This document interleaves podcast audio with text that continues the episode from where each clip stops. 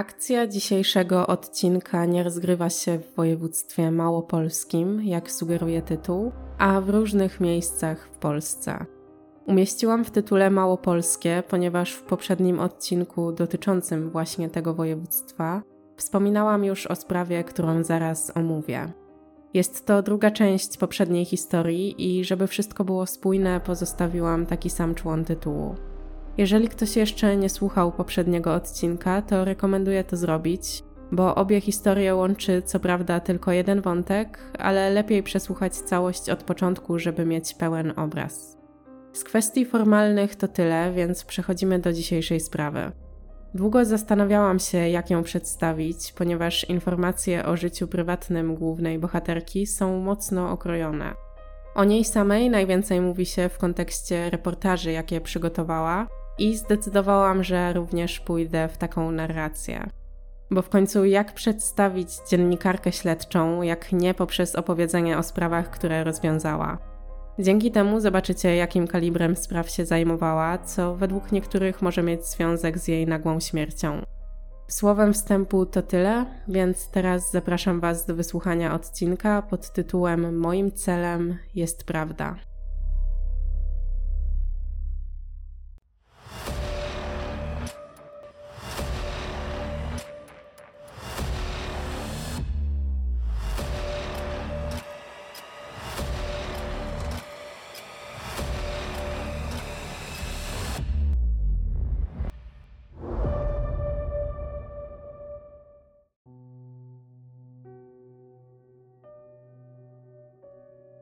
Ewa Żarska urodziła się 8 października 1975 roku w Piotrkowie Trybunalskim, czyli w średniej wielkości mieście leżącym w województwie łódzkim.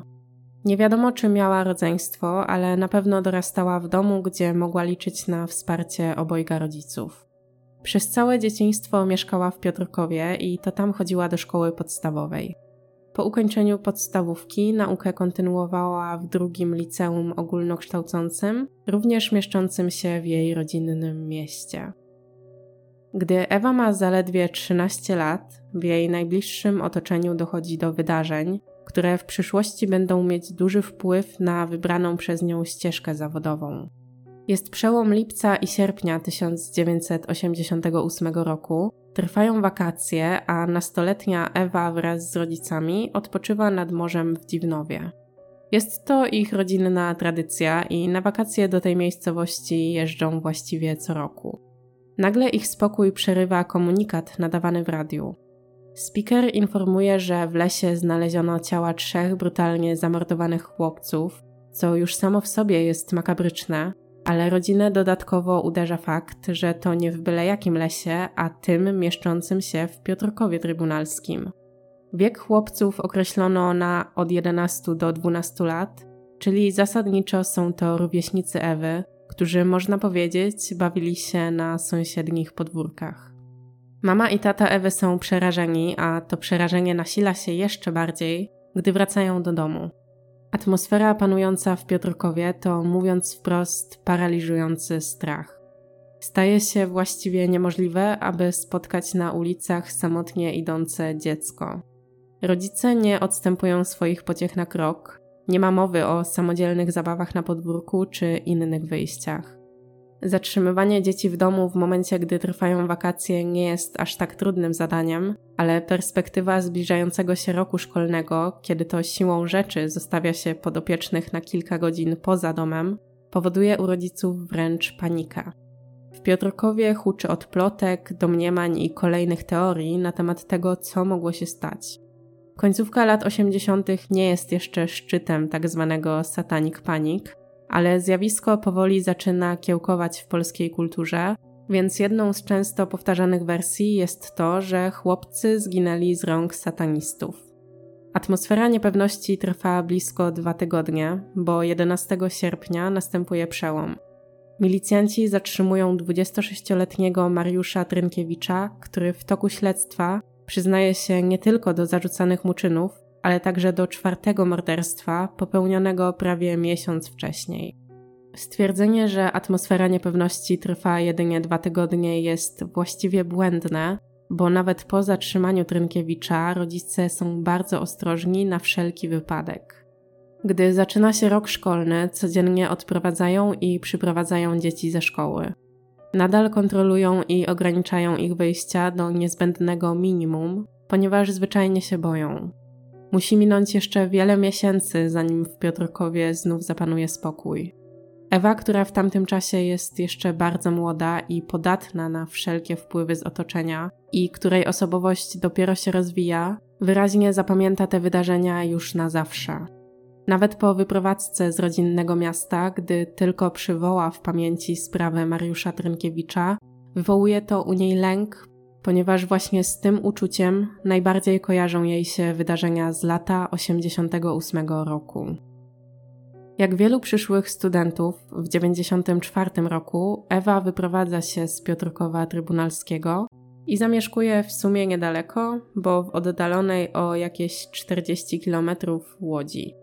Rozpoczyna naukę w Wyższej Szkole Pedagogicznej, gdzie studiuje jednocześnie aż dwa kierunki, to jest dziennikarstwo i filologię polską.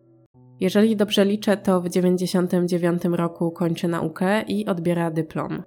W kontekście historii dokładny opis jej pierwszych prac nie ma dużego znaczenia, więc tylko krótko streszczę, czym zajmowała się tuż po studiach. Zdecydowanie ciągnęło ją wtedy do dziennikarstwa, dlatego zaczynając od podstaw, znalazła pracę w lokalnych mediach. Najpierw pracuje w radiu i gazecie, później udaje jej się dostać do telewizji. Przełom w jej życiu zawodowym następuje w 2001 roku, czyli gdy Ewa ma 26 lat.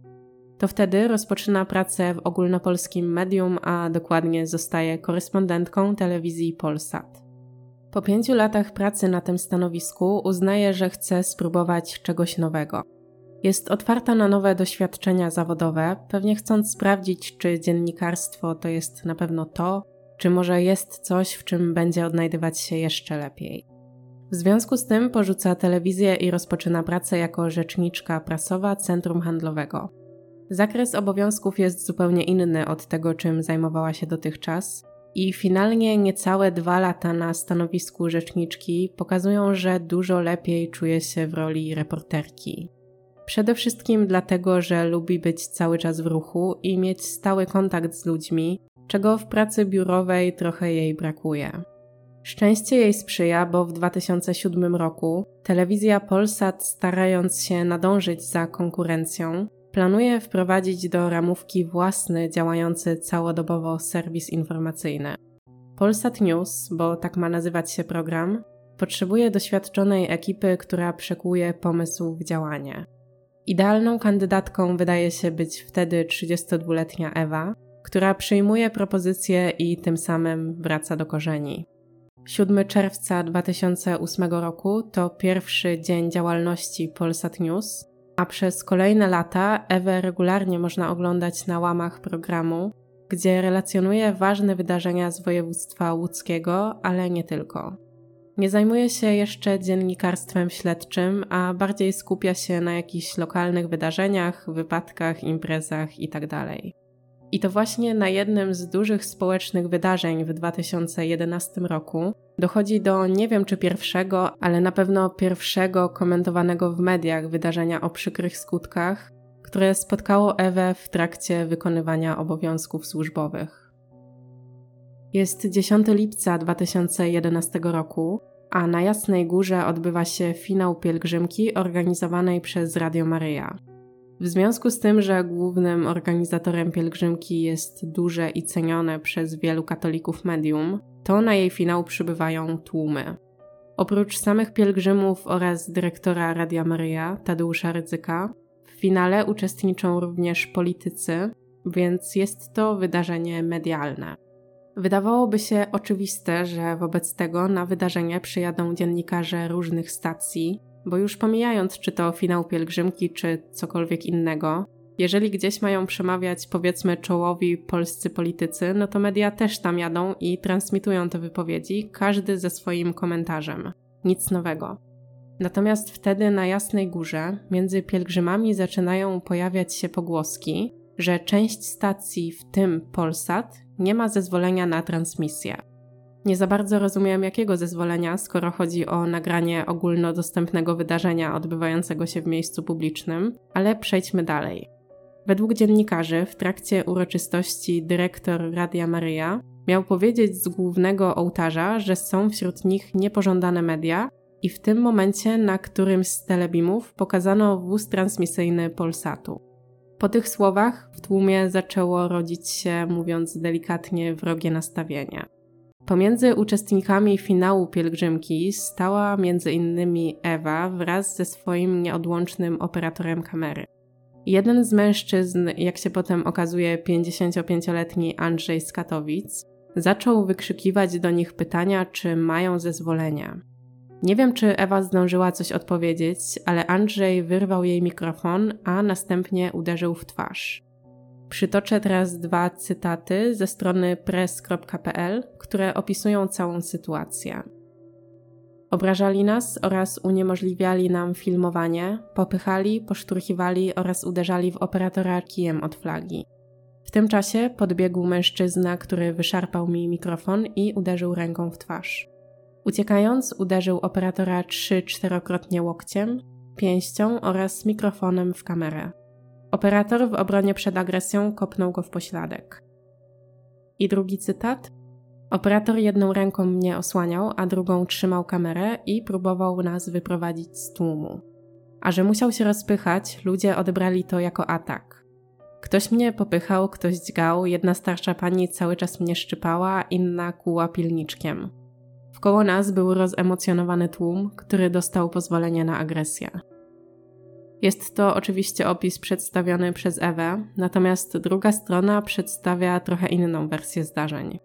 Gdy w źródłach pojawiają się rozbieżne informacje, to przedstawiam Wam zawsze obie wersje, żebyście sami mogli ocenić, co brzmi dla Was bardziej prawdopodobnie.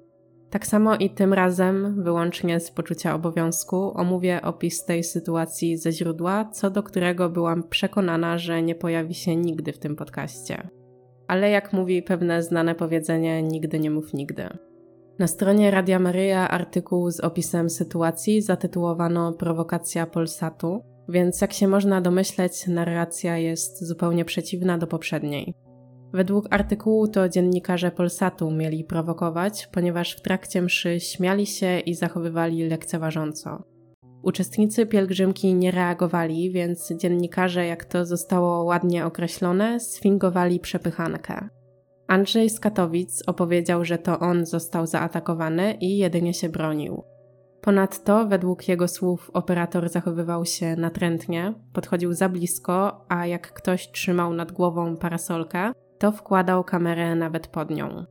Przytoczę teraz dwa cytaty ze strony radiomaryja.pl. Jest to opis zdarzenia przedstawiony przez pana Andrzeja. Wówczas podszedłem do operatora bliżej i zasłoniłem pielgrzymów swoją flagą. On mnie zaczepił, że mu zasłaniam i zdecydowanie odtrącił ręką drzewce mojej flagi. Wtedy zasłoniłem obiektyw palcami, po czym ten operator pchnął mnie bardzo mocno. Zachwiałem się i poleciałem w bok, po czym ten mężczyzna podbiegł do mnie agresywnie. Potem opisał jeszcze, że operator go kopnął. Teraz drugi cytat dotyczący już samej Ewy. Po wymierzeniu mi kopniaka, ten operator też się potknął i widziałem przez ramię, jak przez chwilę kamera poszła mu w dół. Kiedy łapałem równowagę, przede mną pojawiła się nagle jakaś pani. Po chwili zauważyłem, że miała ukryty mikrofon i tylko czekała, aż z mojej strony polecą pod adresem operatora jakieś wulgaryzmy, bądź też się na niego rzucę. Nic takiego się jednak nie stało. Postanowiłem tylko oddalić od siebie ten mikrofon, bo gdy ją prosiłem, żeby mnie nie nagrywała, to nie reagowała. Gdy odsunąłem mikrofon od siebie, nagle ta pani powiedziała: Pan mnie uderzył. Zapytałem, jak to możliwe, po czym ona odpowiedziała: Mam to nagrane. Dziennikarze Polsatu zaprzeczyli później, aby mieli kogokolwiek prowokować albo zachowywać się niestosownie. O zajściu szybko została powiadomiona policja, a Andrzeja aresztowano lub zatrzymano na przesłuchanie. Tu też pojawiają się rozbieżności. W każdym razie został przewieziony na komisariat w Częstochowie i co ciekawe, część pielgrzymów pojechała tam za nim. Całą grupą ustawili się przed posterunkiem policji, a następnie domagali się wypuszczenia Andrzeja na wolność.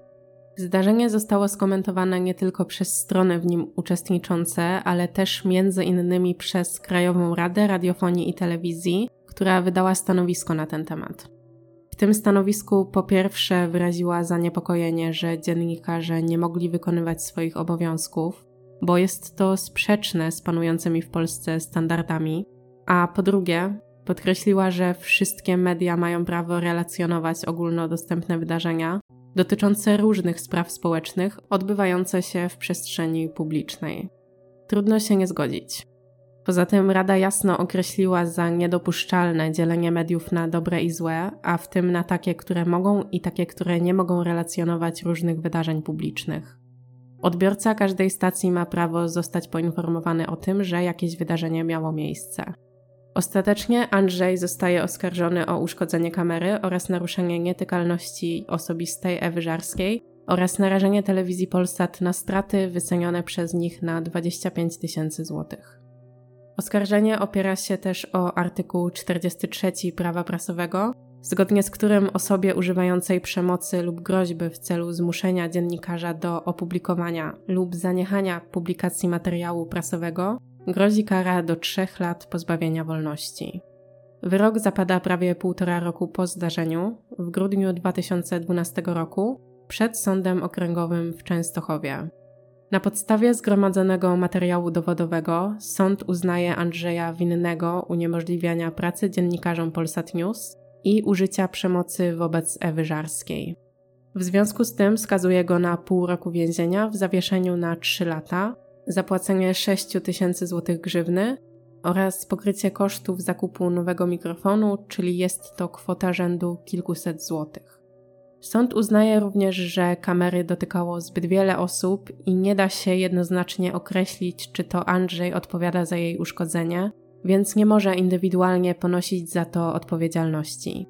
Nie znalazłam informacji, czy wyrok uprawomocnił się w takiej formie, czy może strony składały jeszcze apelację. Po zakończeniu procesu, który na pewno był w jakiś sposób obciążający, Ewa decyduje, że chce zmienić otoczenie i wyjechać z Polski. W 2013 roku przeprowadza się do Londynu, jednak nie zrywa współpracy z Polsatem, bo nadal pracuje jako ich teraz zagraniczna korespondentka. Prawdopodobnie podejmuje też pracę w londyńskiej telewizji, co okazuje się być cennym doświadczeniem zawodowym, ponieważ może podpatrzeć, jak pracują media światowe. Później przenosi to na polski grunt i mimo, że już wcześniej wyróżniała się na tle koleżanek i kolegów po fachu, to po powrocie z Londynu, gdzie ostatecznie spędziła dwa lata, jej styl pracy jeszcze bardziej wybija się na tle innych. Może to nie tylko kwestia nabytego doświadczenia, a również osobowości, ale Ewa definitywnie jest osobą bezkompromisową, dociekliwą i kreatywną. Tam, gdzie inni nie chcą lub boją się wejść z kamerą, ona zawsze chętnie pójdzie i przygotuje materiał. Nigdy nie porzuca spraw, które uzna za ważne społecznie, a brnie w temat tak długo, aż dojdzie do sedna problemu. Jest konkretna, liczą się dla niej fakty, a gdy omawia jakiś problem na antenie, to nigdy się nie rozwleka, a zawsze opowiada bardzo zwięźle. Te cechy w połączeniu z jej empatyczną naturą składają się na to, że Ewa w końcu odkrywa swoje powołanie. Jej żywiołem okazuje się być dziennikarstwo śledcze, gdzie może wykazać się wszystkimi umiejętnościami interpersonalnymi i wrodzoną przenikliwością, tak aby odkryć prawdę. Po powrocie z Wielkiej Brytanii w 2015 roku zatrzymuje się w Warszawie, jednak rok później w wieku 41 lat powraca w rodzinne strony i na stałe zamieszkuje w Łodzi. Prawdopodobnie mieszka sama, ale wkrótce pod jej opiekę trafiają dwa koty rasy Sphinx. Poza pracą, która jest jej ogromną pasją, Ewa kocha również sport. Nie wiem, czy trenuje od dzieciństwa, ale na pewno w dorosłym życiu aktywność fizyczna jest stałym punktem w jej planie dnia. Najbardziej lubi biegać, ale nie zamyka się tylko na tą formę aktywności, bo często uczęszcza też na siłownię, a jeżeli ma więcej wolnego czasu, wyjeżdża w góry. W Zakopanem ma znajomych, więc to najczęściej tam, jak sama mówi, jeździ ładować akumulatory. Wędrówki górskie ją uspokajają i pozwalają oczyścić umysł przed realizacją kolejnych reportaży. Czasami potrzebuje odskoczni, tym bardziej, że tematy, jakie podejmuje, stają się coraz trudniejsze. Ewa z lokalnych newsów i wydarzeń przerzuca się na tematy kradzieży danych osobowych, dopalaczy, a nawet pedofilii, co szerzej omówię zaraz. W związku z tym, że w końcu zatrzymała się w jednym miejscu, zaczyna bardziej integrować się i zacieśniać więzi z kolegami i koleżankami z telewizji. Znajomi nazywają ją żarówka, co naturalnie pochodzi od nazwiska żarska, ale ma też metaforyczne znaczenie. Gdy Ewa wchodzi do pomieszczenia, to można powiedzieć, że rozświetla je swoją energią. Przezwisko odnosi się też do jej procesu twórczego, bo gdy zabiera się za jakąś sprawę, to zawsze jasno przyświeca jej cel, jaki chce osiągnąć, i to na nim przede wszystkim się koncentruje. Prywatnie jest osobą, która pierwsza inicjuje wyjścia po pracy, na kawę albo wino, tak żeby po prostu pogadać niekoniecznie o sprawach służbowych. Gdy wchodzi rano do biura i widzi, że nic się jeszcze nie dzieje, to zawsze proponuje wspólne śniadania. Czas ze znajomymi z pracy jest dla niej bardzo ważny. Po pierwsze, dlatego, że jest ekstrawertyczką i po prostu potrzebuje towarzystwa, a po drugie, dobre relacje ukształtowane poza pracą pozytywnie wpływają na atmosferę w studiu. Ma to jednak też swoją ciemną stronę, bo dla Ewy zaciera się granica pomiędzy życiem zawodowym i prywatnym. Znaczna część jej znajomych to po prostu osoby z pracy, z którymi najpierw spędza czas w trakcie wykonywania obowiązków służbowych, a później gdzieś poza biurem, gdzie siłą rzeczy w rozmowach też przewijają się tematy zawodowe. Nawet jeśli akurat jest w domu, to znajomi często się z nią kontaktują, bo ma opinię osoby, do której zawsze można zadzwonić, która zawsze służy dobrą radą, uspokoi i powie, że wszystko będzie dobrze. Oprócz wrażliwości na uczucia innych ludzi, Ewa ma w sobie również wrażliwość na sztukę, a szczególnie na teatr, który bardzo ceni i można mieć pewność, że jak zrobi jej się prezent w postaci biletów na jakiś spektakl, to będzie zachwycona. Na temat relacji rodzinnych są jedynie wzmianki o kontaktach z rodzicami, których Ewa bardzo kocha i stara się nimi opiekować. Co kilka dni jeździ do Piotrkowa Trybunalskiego, aby zrobić im zakupy, czasem coś ugotować, a czasem po prostu posiedzieć razem. W jednej z rozmów wspomina, że rodzice są już starsi i niezbyt zaawansowani technologicznie, więc gdy wyjeżdża za granicę, to zawsze do siebie dzwonią, przez co wydaje sporo na połączenia. Oczywiście nie mówi tego, żeby ponarzekać, a bardziej w formie anegdoty, na podstawie której można się domyśleć, że była bardzo związana z mamą i tatą. Mając trochę dokładniejszy obraz Ewy, przechodzimy do jej najgłośniejszego i najbardziej znanego reportażu. Jest lipiec 2016 roku, a Ewa niedawno przeprowadziła się z Warszawy do Łodzi. Rozpoczyna właśnie nowy etap w karierze, ponieważ dołącza do ekipy programu Państwo w Państwie. Szuka tematu na swój debiutancki reportaż, który finalnie znajduje albo sama, albo ktoś jej go podsyła. W każdym razie do Ewy trafiają zapisy rozmów pomiędzy grupą pedofili, którzy między sobą wymieniają się doświadczeniami. W reportażu widać fragmenty tych rozmów, ale nie będę ich przytaczać, bo są serio skrajnie obrzydliwe.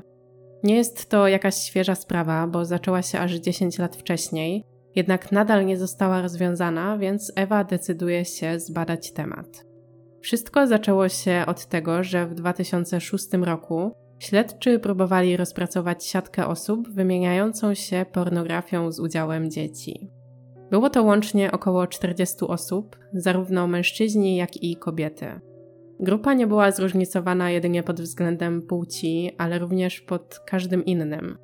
Były to osoby z różnym statusem społecznym i w różnym wieku, zaczynając od studentów i pracowników zajmujących wysokie stanowiska, przez osoby bezrobotne, kończąc na emerytach. Z oczywistych względów grupa była bardzo hermetyczna i się nie powiększała. Wszyscy nawzajem dysponowali hasłami do swoich skrzynek mailowych, skąd pobierali różne treści. Z tych 40 osób śledczym udało się zatrzymać zaledwie kilka, reszta pozostała bezkarna.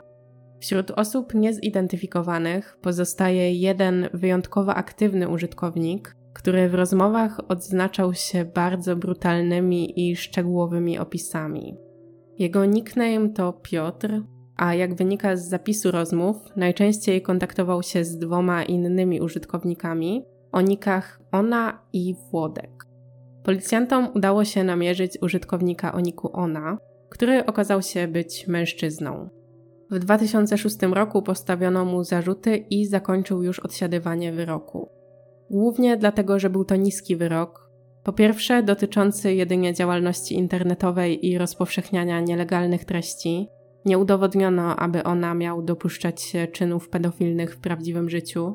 I po drugie, wyrok był dodatkowo obniżony, ponieważ mężczyzna zdecydował się na współpracę z policją i został ich informatorem. Jego zadaniem było przede wszystkim prowadzenie rozmów z Piotrem i dostarczanie śledczym informacji na jego temat. Okazało się, że Piotr mieszka w Rosji, a dokładnie w Petersburgu. Przynajmniej takie informacje przekazywał w rozmowach. Kilkukrotnie opisywał, że wykorzystywał seksualnie dziewczynki, które znajdował na ulicy. Niektóre zaczepiał i same z nim szły, inne porywał, a po fakcie porzucał. Po kilku miesiącach Piotr, który już chyba zaufał informatorowi, powiedział mu, że poszedł o krok dalej i wykorzystał sześcioletnią dziewczynkę, a następnie ją zamordował.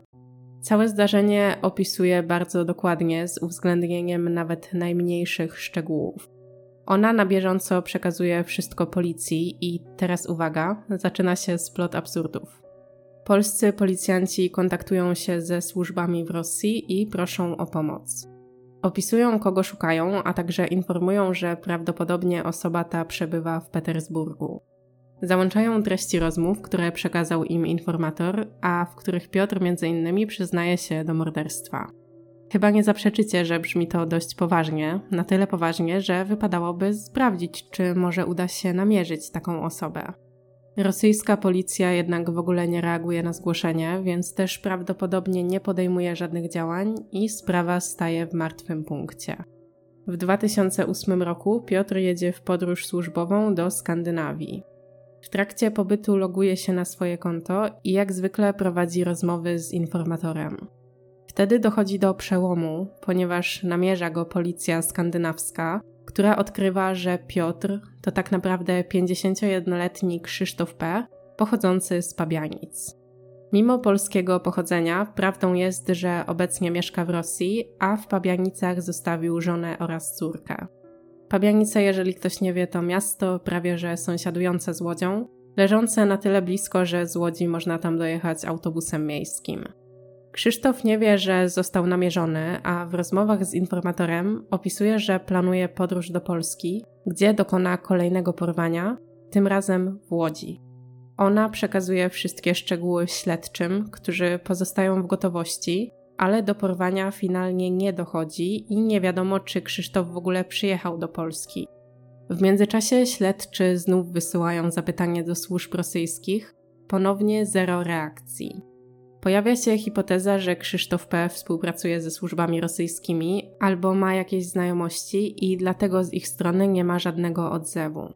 Prawdopodobnie poszukiwany stara się o obywatelstwo rosyjskie, a jeżeli je dostanie, to sprawy jeszcze bardziej się skomplikują. W 2009 roku policjanci z Wydziału Handlu Ludźmi ustalają rosyjski adres Krzysztofa, a także jego miejsce pracy i numer telefonu. W tym samym czasie poszukiwany zaczyna chyba coś podejrzewać, bo kasuje wszystkie konta, a ona po kilku latach rozmów traci z nim kontakt. Sprawa zostaje przekazana do prokuratury, jednak prokurator stawia Krzysztofowi zarzuty dopiero po dwóch latach, w 2011 roku, i to właściwie nie zarzuty, a jeden zarzut rozpowszechniania pornografii z udziałem małoletnich poniżej 15 roku życia. Pewnie zastanawiacie się dlaczego, przecież te rozmowy z informatorem świadczyły też o innych przewinieniach. Tak świadczyły, tylko że prokurator z jakiegoś powodu w ogóle ich nie widział. Policjanci nie przekazali kluczowego dowodu w sprawie, podobno dlatego, że bez pomocy Rosjan i rozmowy z Piotrem nie mogli go w pełni zweryfikować. Po kolejnych dwóch latach w 2013 roku za Piotrem zostaje wydany list gończy, co bardzo sensowne, obowiązujący jedynie na terenie Polski.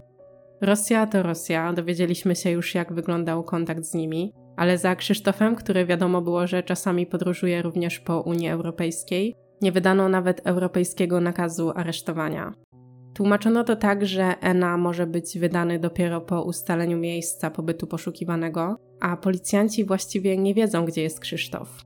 Może i miałoby to sens, gdyby nie fakt, że już 4 lata wcześniej śledczy z Wydziału Handlu Ludźmi ustalili jego adres. Tylko, że ta informacja prawdopodobnie w tamtym wydziale pozostała i nie przekazano jej dalej.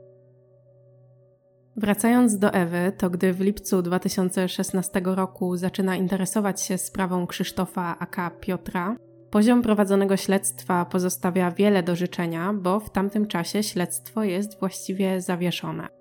Ewie Żarskiej udaje się skompletować wszystkie informacje niezbędne do odnalezienia podejrzanego w ciągu zaledwie kilkunastu dni.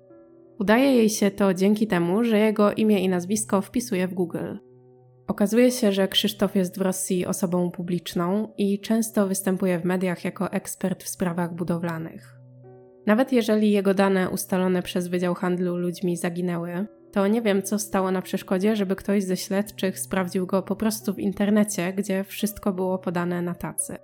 Teraz przedstawię Wam informacje ustalone przez Ewę, której udało się nawet porozmawiać z Krzysztofem przez telefon.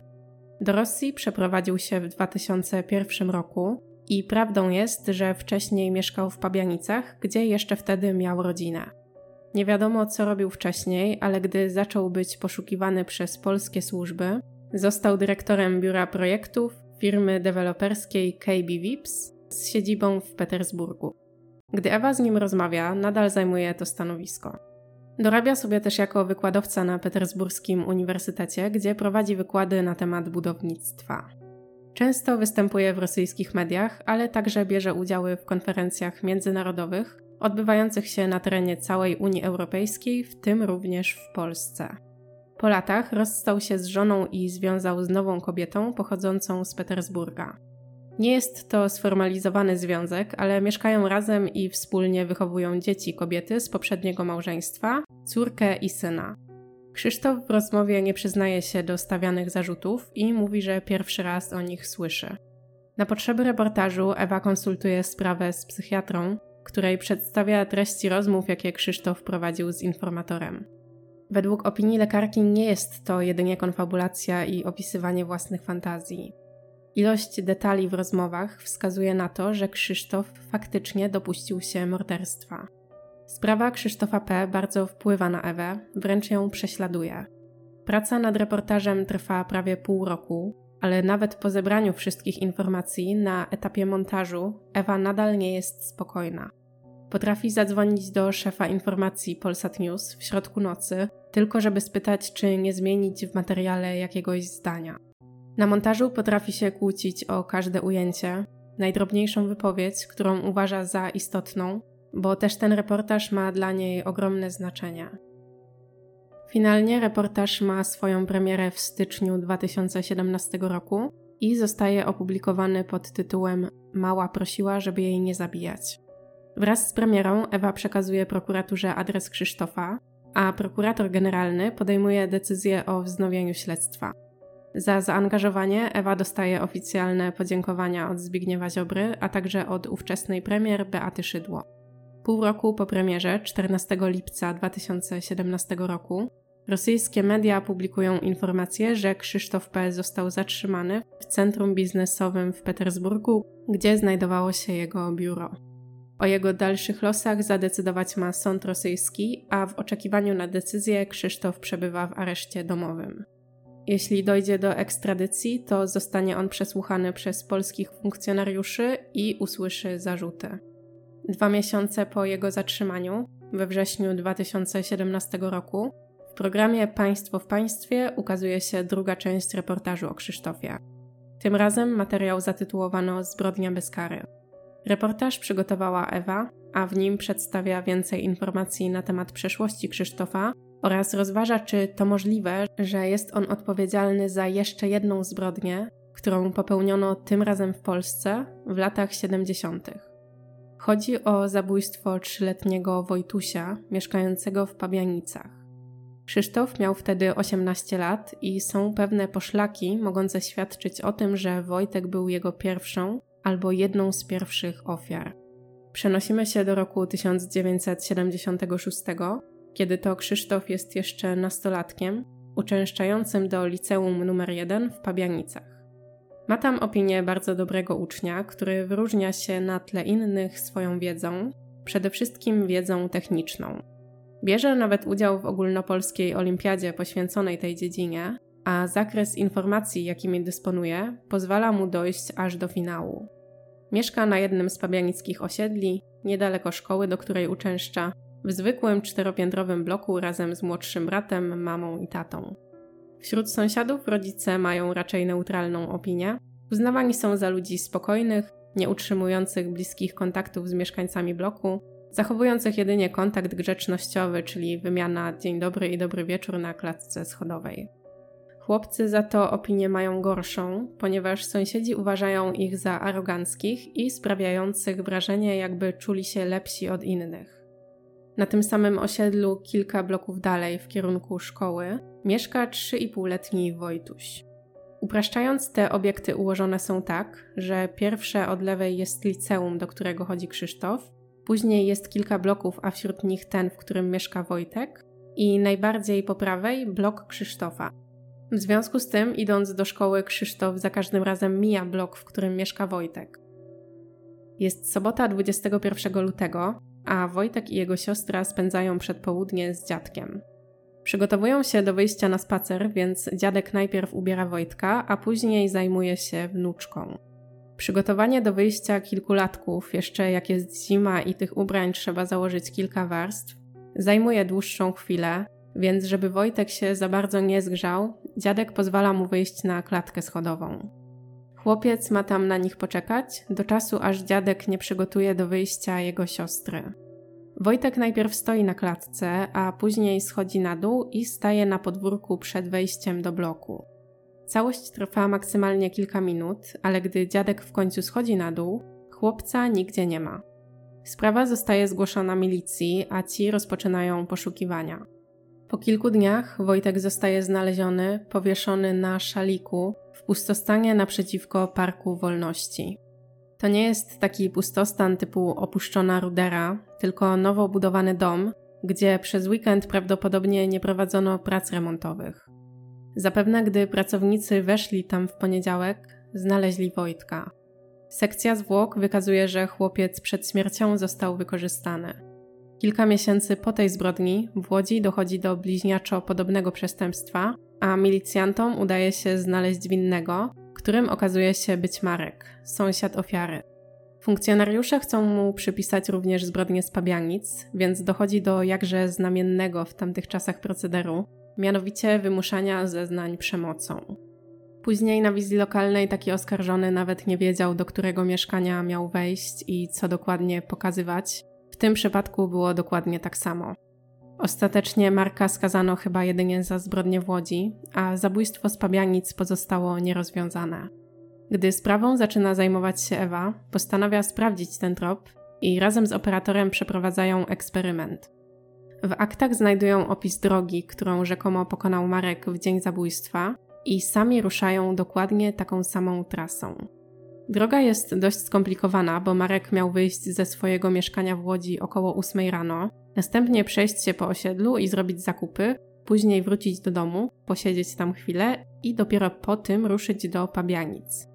Żeby tam dojechać z jego osiedla, trzeba pojechać na obrzeża miasta tramwajem, a później przesiąść się na autobus. W ogóle tak na marginesie, to niby skąd miał wiedzieć, że akurat w Pabianicach o tej godzinie na jakimś przypadkowym osiedlu jakiś chłopiec będzie stał sam na chodniku. Bardziej sensowne wydaje się szukanie podejrzanego w bliższym otoczeniu, wśród osób, które mogły zaobserwować jakieś zwyczaje rodziny i to, że na przykład zdarza się, że dziecko chwilowo zostaje bez opieki. Ale wracając do eksperymentu, to Ewa sprawdza tą drogę i ostatecznie pokonanie całej trasy zajmuje jej 3 godziny. W kontekście eksperymentu trzeba to uznać za wariant optymistyczny, bo komunikacja miejska i podmiejska w latach 70., a w 2017 roku to są dwie zupełnie inne rzeczy. W związku z tym Markowi ta droga zajęłaby prawdopodobnie więcej czasu, ale nawet jeśli uznamy, że tak jak Ewa pokonał ją dokładnie w 3 godziny, to niemożliwe jest, żeby to on był sprawcą. Wyszedł z domu o 8, a Wojtka porwano już dwie godziny później, około 10. Jego udział w sprawie jest więc dużym prawdopodobieństwem do wykluczenia, ale dlaczego wobec tego Ewa podejrzewa, że winny jest Krzysztof? Po pierwsze, dlatego, że wiadomo, jakie ma preferencje, mógł szukać sobie ofiar, a mieszkał bardzo blisko Wojtka, więc też mógł spokojnie przeprowadzić obserwacje. Po drugie, w rozmowie z informatorem kilka razy wspominał, że wykorzystywał nieletnich jeszcze gdy sam był nastolatkiem. Wyznania te, tak jak wszystkie inne, poparte były szczegółowymi opisami, więc można się domyśleć, że nie są to jedynie fantazje, a opisy czynów, które faktycznie miały miejsce.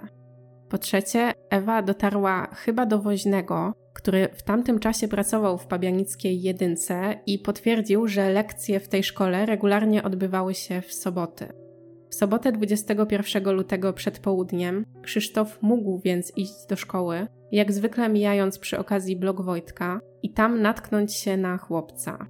I po czwarte, ten pustostan, w którym ukryto zwłoki, znajdował się naprzeciwko parku, do którego młodzież z pobliskiego liceum numer 1 często chodziła na wagary albo po prostu spotykała się po szkole. Krzysztof nie był wyjątkiem, więc mógł zauważyć, że obok parku budowany jest dom i jednocześnie, że prace na działce trwają od poniedziałku do piątku, w weekendy nikogo tam nie ma. Tym, co z kolei przeczy tej hipotezie, jest fakt, że Krzysztof z zasady porywał wyłącznie dziewczynki. Z drugiej strony, kilkuletni chłopiec może być pomylony z dziewczynką ze względu na to, że nie ma jeszcze wyraźnie wykształconych rysów twarzy. Poza tym Wojtek miał założoną czapkę, co patrząc stereotypowo również utrudniło identyfikację płci, bo co do zasady chłopiec będzie mieć krótsze włosy niż dziewczynka.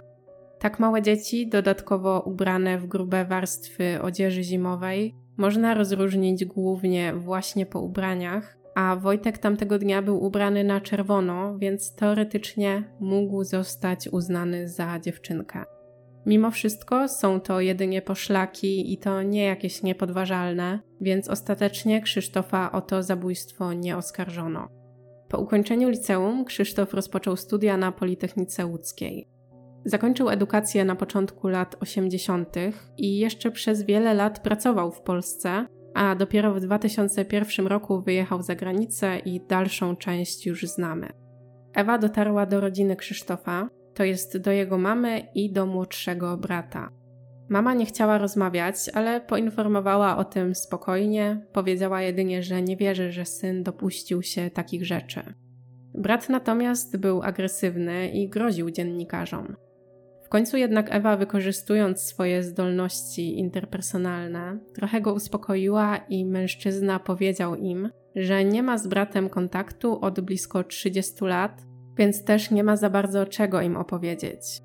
Niestety nie wiem, jak potoczyły się dalej losy sprawcy, bo nie znalazłam na ten temat żadnych doniesień medialnych, więc być może proces odbył się po prostu w Rosji. Jedyna kontynuacja, o jakiej wiem, dotyczy już bezpośrednio Ewy, na którą prokuratura nałożyła karę pieniężną. Chodziło o to, że w toku śledztwa nie chciała im ujawnić danych informatora, który pomógł jej w przygotowaniu reportażu. Najpierw prokuratura nałożyła na Ewę karę grzywny w kwocie 6 tysięcy złotych. Potem ona się odwołała, ale w październiku 2017 roku łódzki sąd tą karę podtrzymał. Do końca procesu była nieugięta i podtrzymywała stanowisko, że nie może złamać tajemnicy dziennikarskiej i ujawnić tych danych. Uważa bowiem, że jest odpowiedzialna za bezpieczeństwo informatora, Dała mu słowo, a on w rozmowie mówił jej, że zależy mu na dyskrecji, ponieważ boi się o siebie i swoją rodzinę. Trochę słabo, że gdyby nie ona, to nikt by pewnie nie ruszył z powrotem tego śledztwa, a i tak została jeszcze ukarana. Ale jakby tego było mało, to również w tamtym czasie Ewa zaczyna czuć się zagrożona, ponieważ coraz częściej dostaje anonimowe telefony z groźbami. Jednemu z redakcyjnych kolegów opowiada, że dzwoni do niej jakaś nieznana osoba, która grozi, że jeśli nie ujawni swojego źródła, to może przypadkiem wpaść pod samochód albo się powiesić. We wrześniu 2017 roku Ewa zaczyna dodatkowo działać w mediach, powiedzmy, nowej generacji i zakłada kanał na YouTube.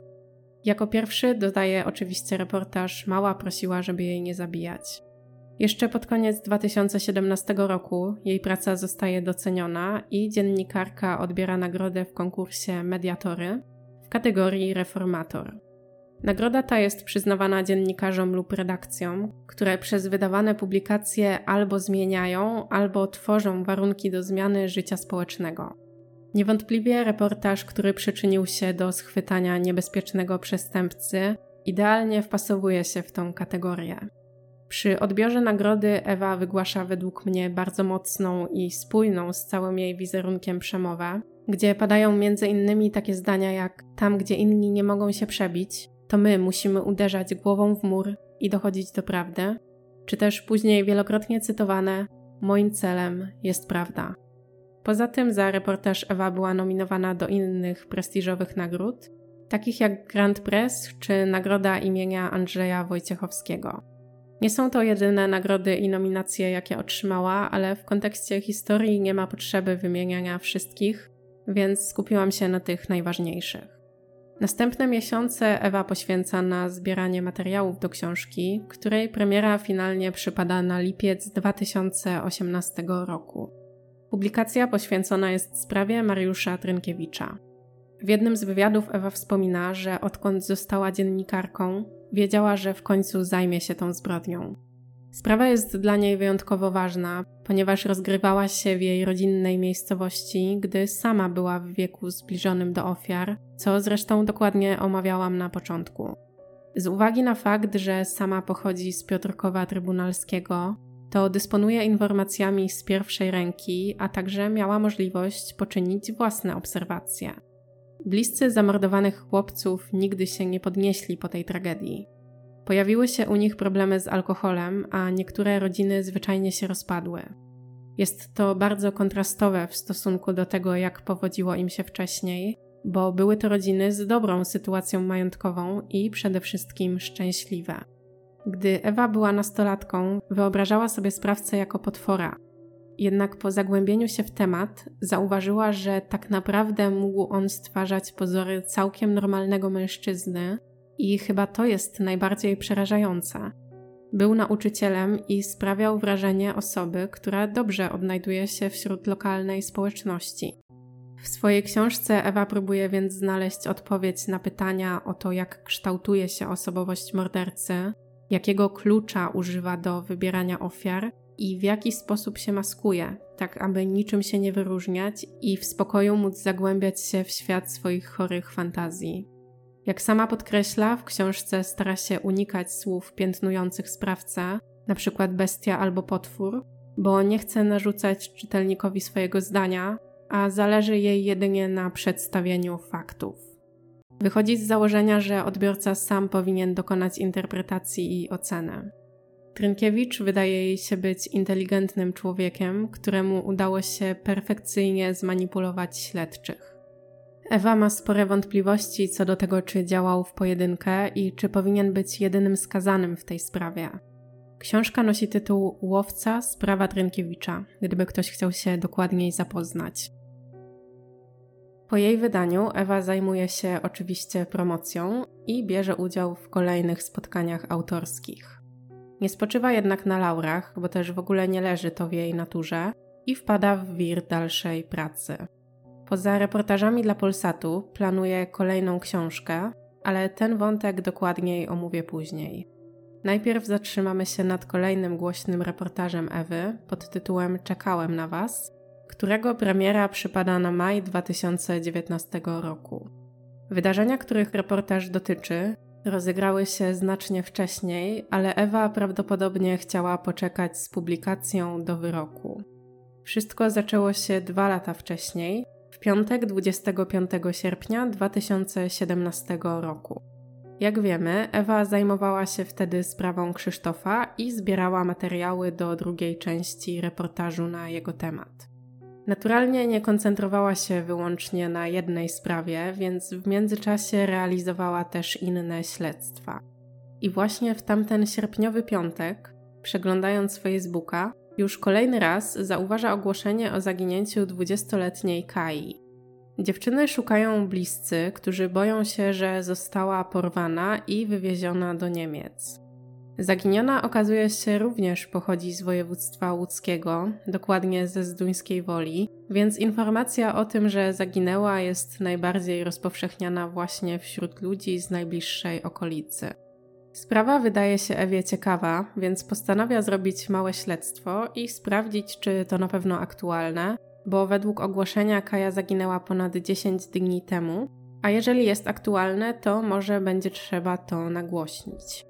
W pierwszej kolejności kontaktuje się z posterunkiem policji w Zduńskiej Woli i pyta, jakie są postępy w sprawie i czy coś już ustalono.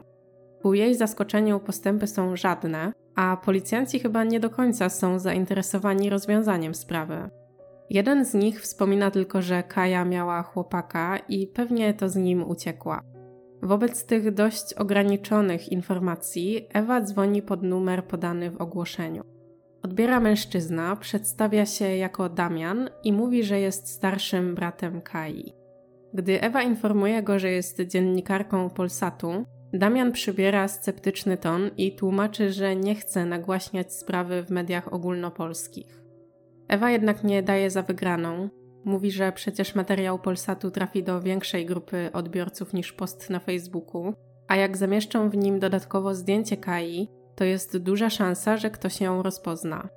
W końcu Damian się zgadza i ustalają, że trzeba działać szybko, więc Ewa, która do Zduńskiej Woli ma blisko, proponuje, że przyjedzie już następnego dnia w sobotę. Damianowi, mimo że mieszka na co dzień w Warszawie, termin pasuje i obiecuje, że następnego dnia zjawi się na nagraniach.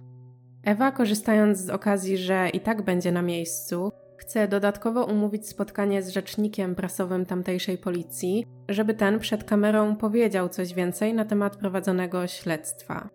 Rzecznik odpowiada jednak, że nie może, bo to sobota i będzie zajęty swoimi prywatnymi sprawami. Następnego dnia, czyli 26 sierpnia, zgodnie z ustaleniem Ewa i operator zjawiają się w Zduńskiej Woli. Spotykają się z Damianem, który przyprowadza też młodszą siostrę jego i Kai, Malwinę.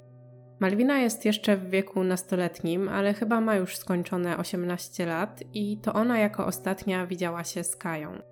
Damian wyjaśnia, że są najbliższą rodziną Kai, bo ich rodzice nie żyją od wielu lat. Z informacji medialnych wynika, że Kaja miała trudne dzieciństwo, a jego znaczną część spędziła w ośrodkach socjoterapii. Mimo młodego wieku jest już mamą, bo gdy miała 18 lat zaszła w ciążę i urodziła syna. Synek w momencie jej zaginięcia ma dwa latka i Kaja wychowuje go sama, ewentualnie z pomocą ojca dziecka, z którym jednak nie pozostaje już w związku. Po jej zaginięciu dzieckiem zajęła się Malwina, ale do chronologii wydarzeń przejdę zaraz.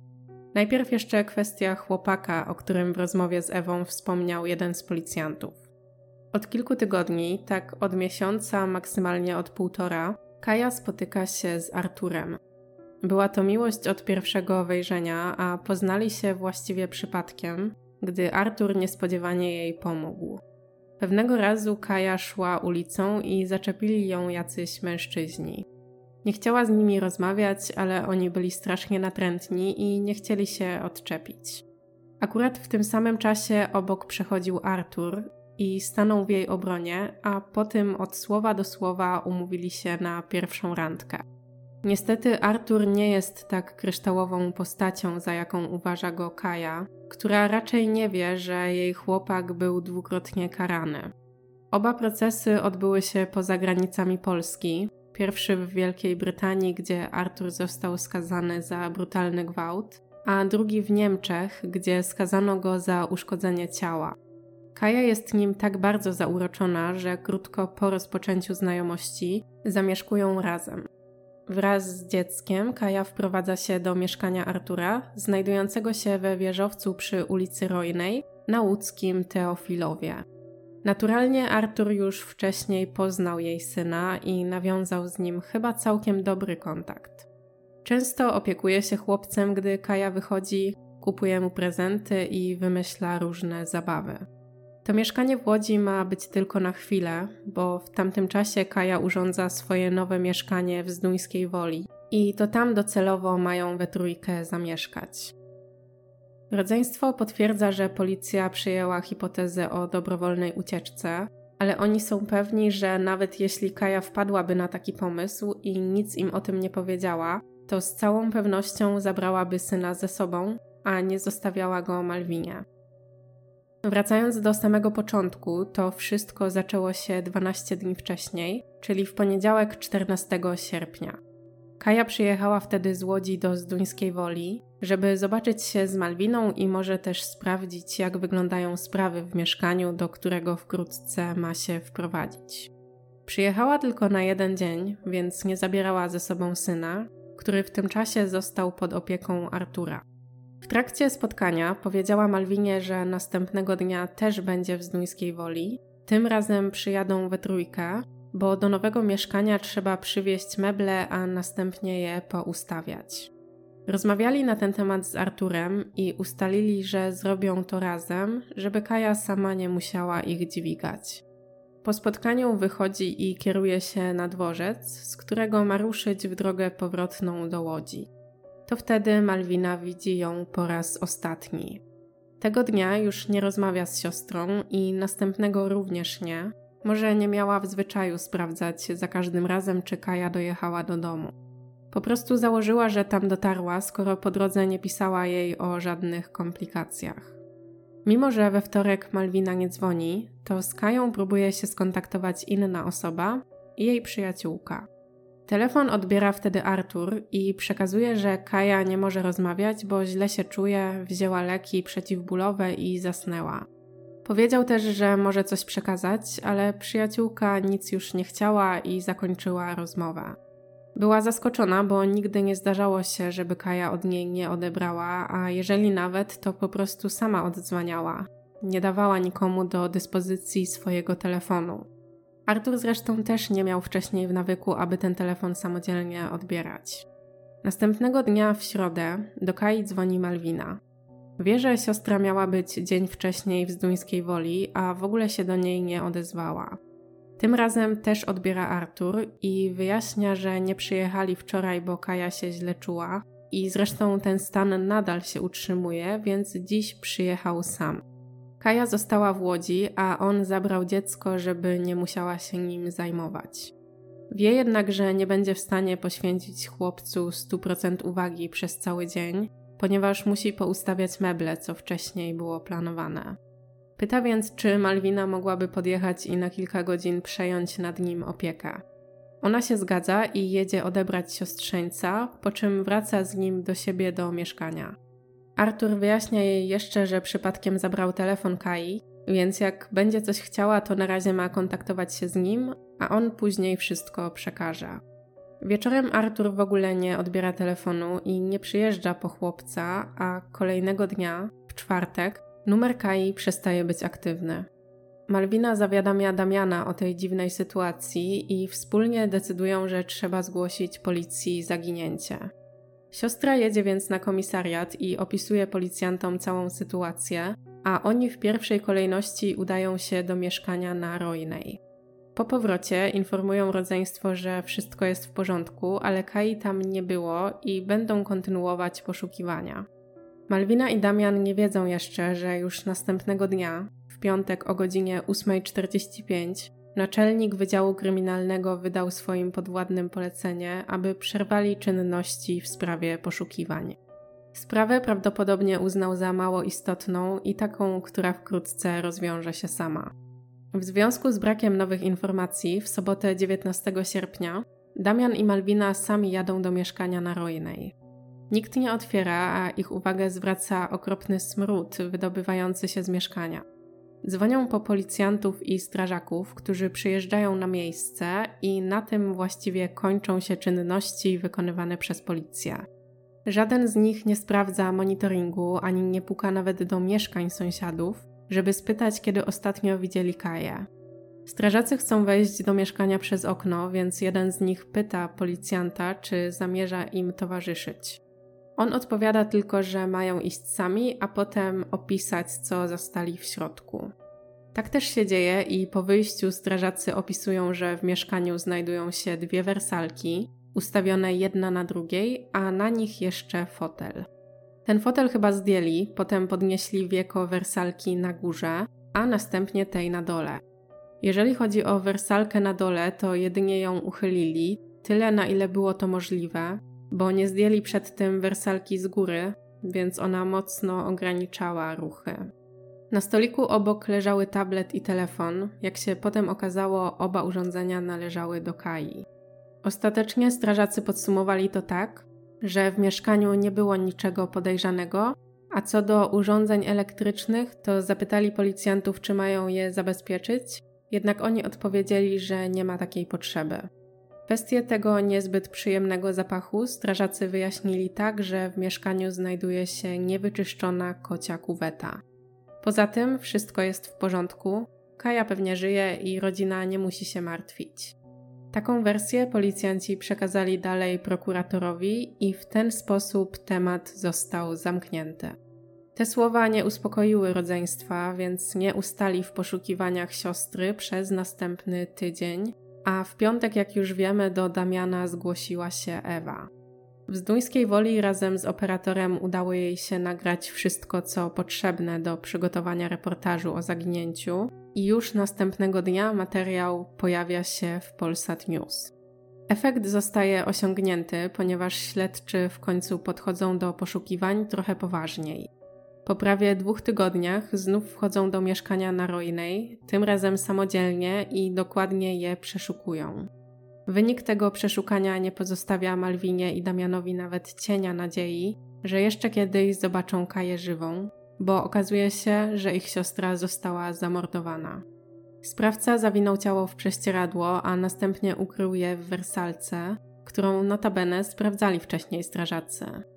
Poniekąd jestem w stanie zrozumieć, dlaczego to przeoczyli, bo skoro jedynie uchylili kanapę, nad którą stała inna, to mieli ograniczone pole widzenia. Zobaczyli, że w środku są jakieś prześcieradła, czyli to, czego można się spodziewać w takim miejscu.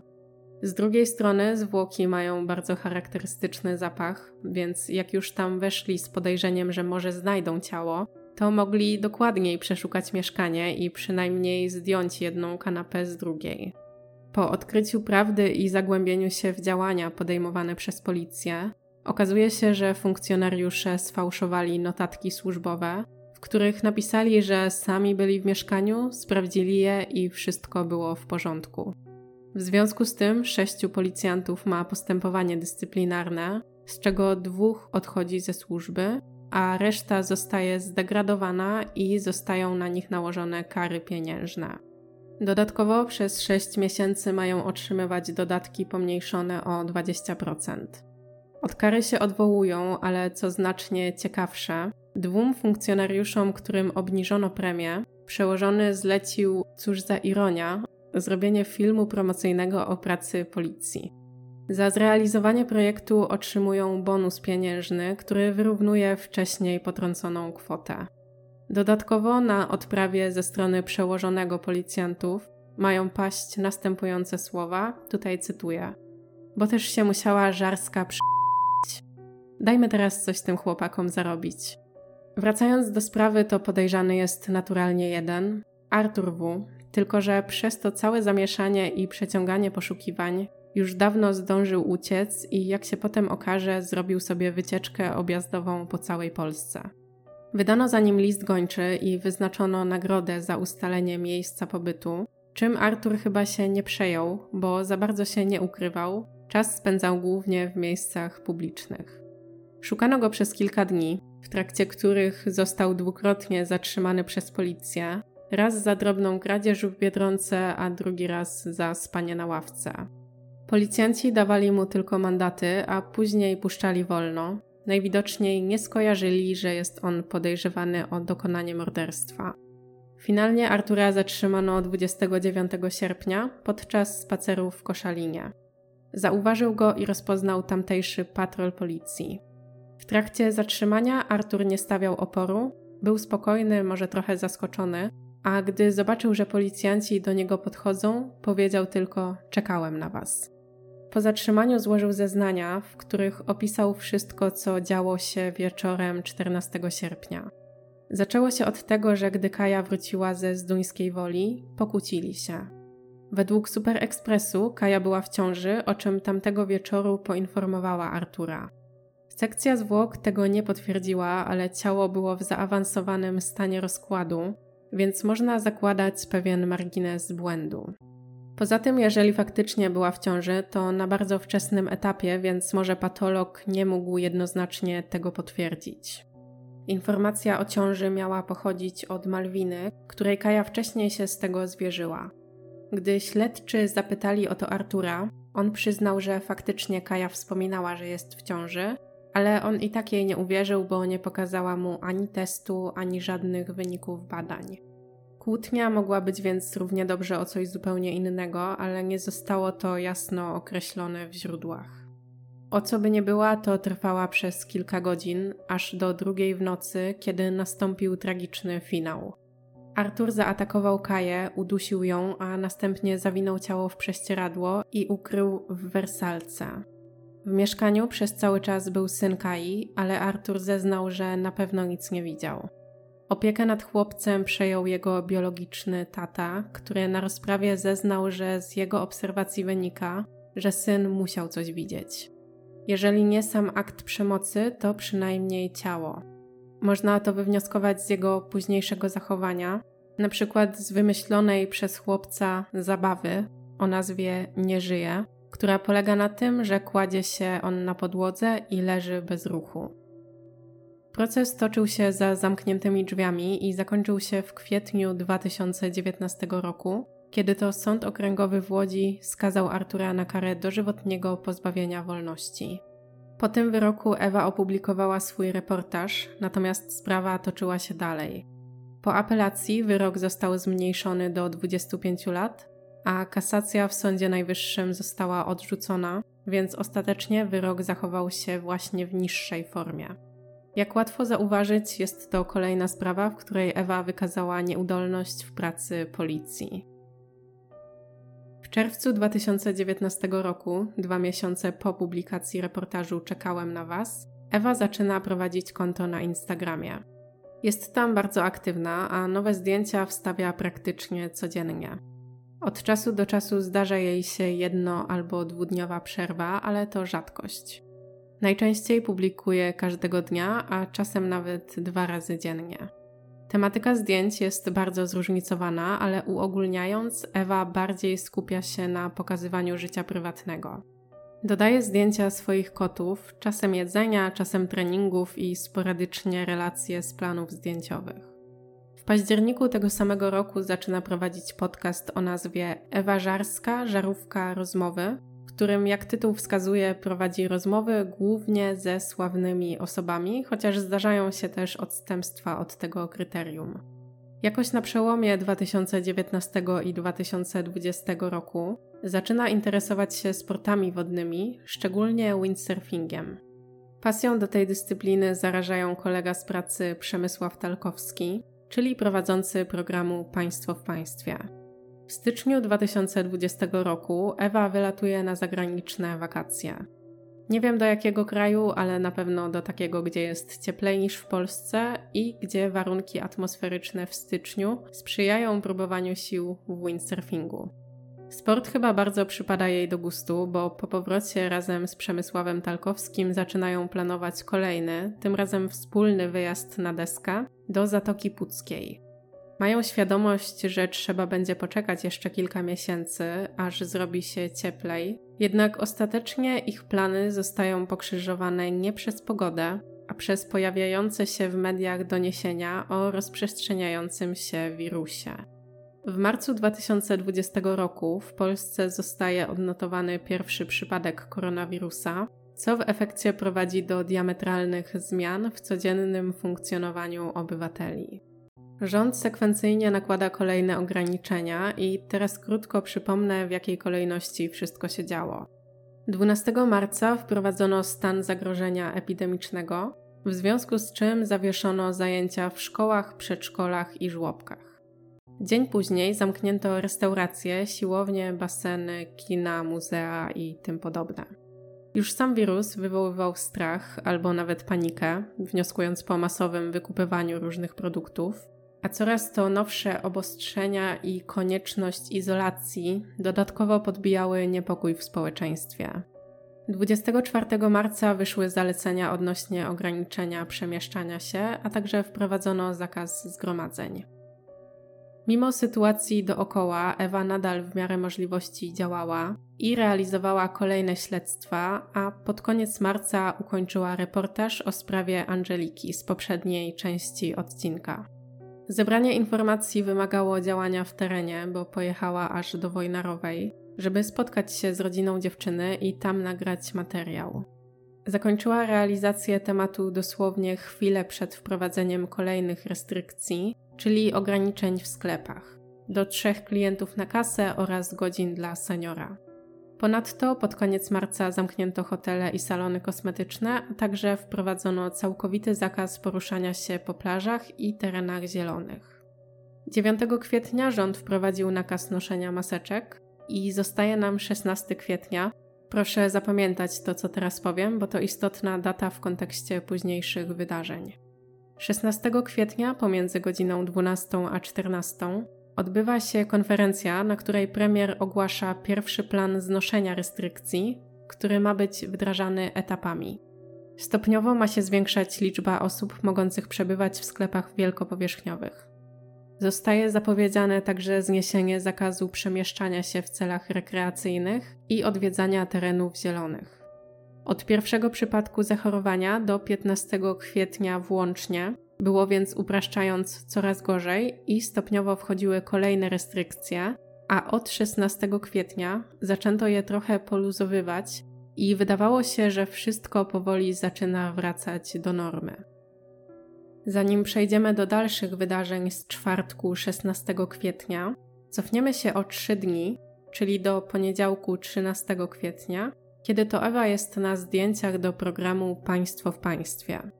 Realizuje reportaż na temat nielegalnego składowiska niebezpiecznych odpadów, znajdującego się we wsi Szołajdy w Wielkopolsce.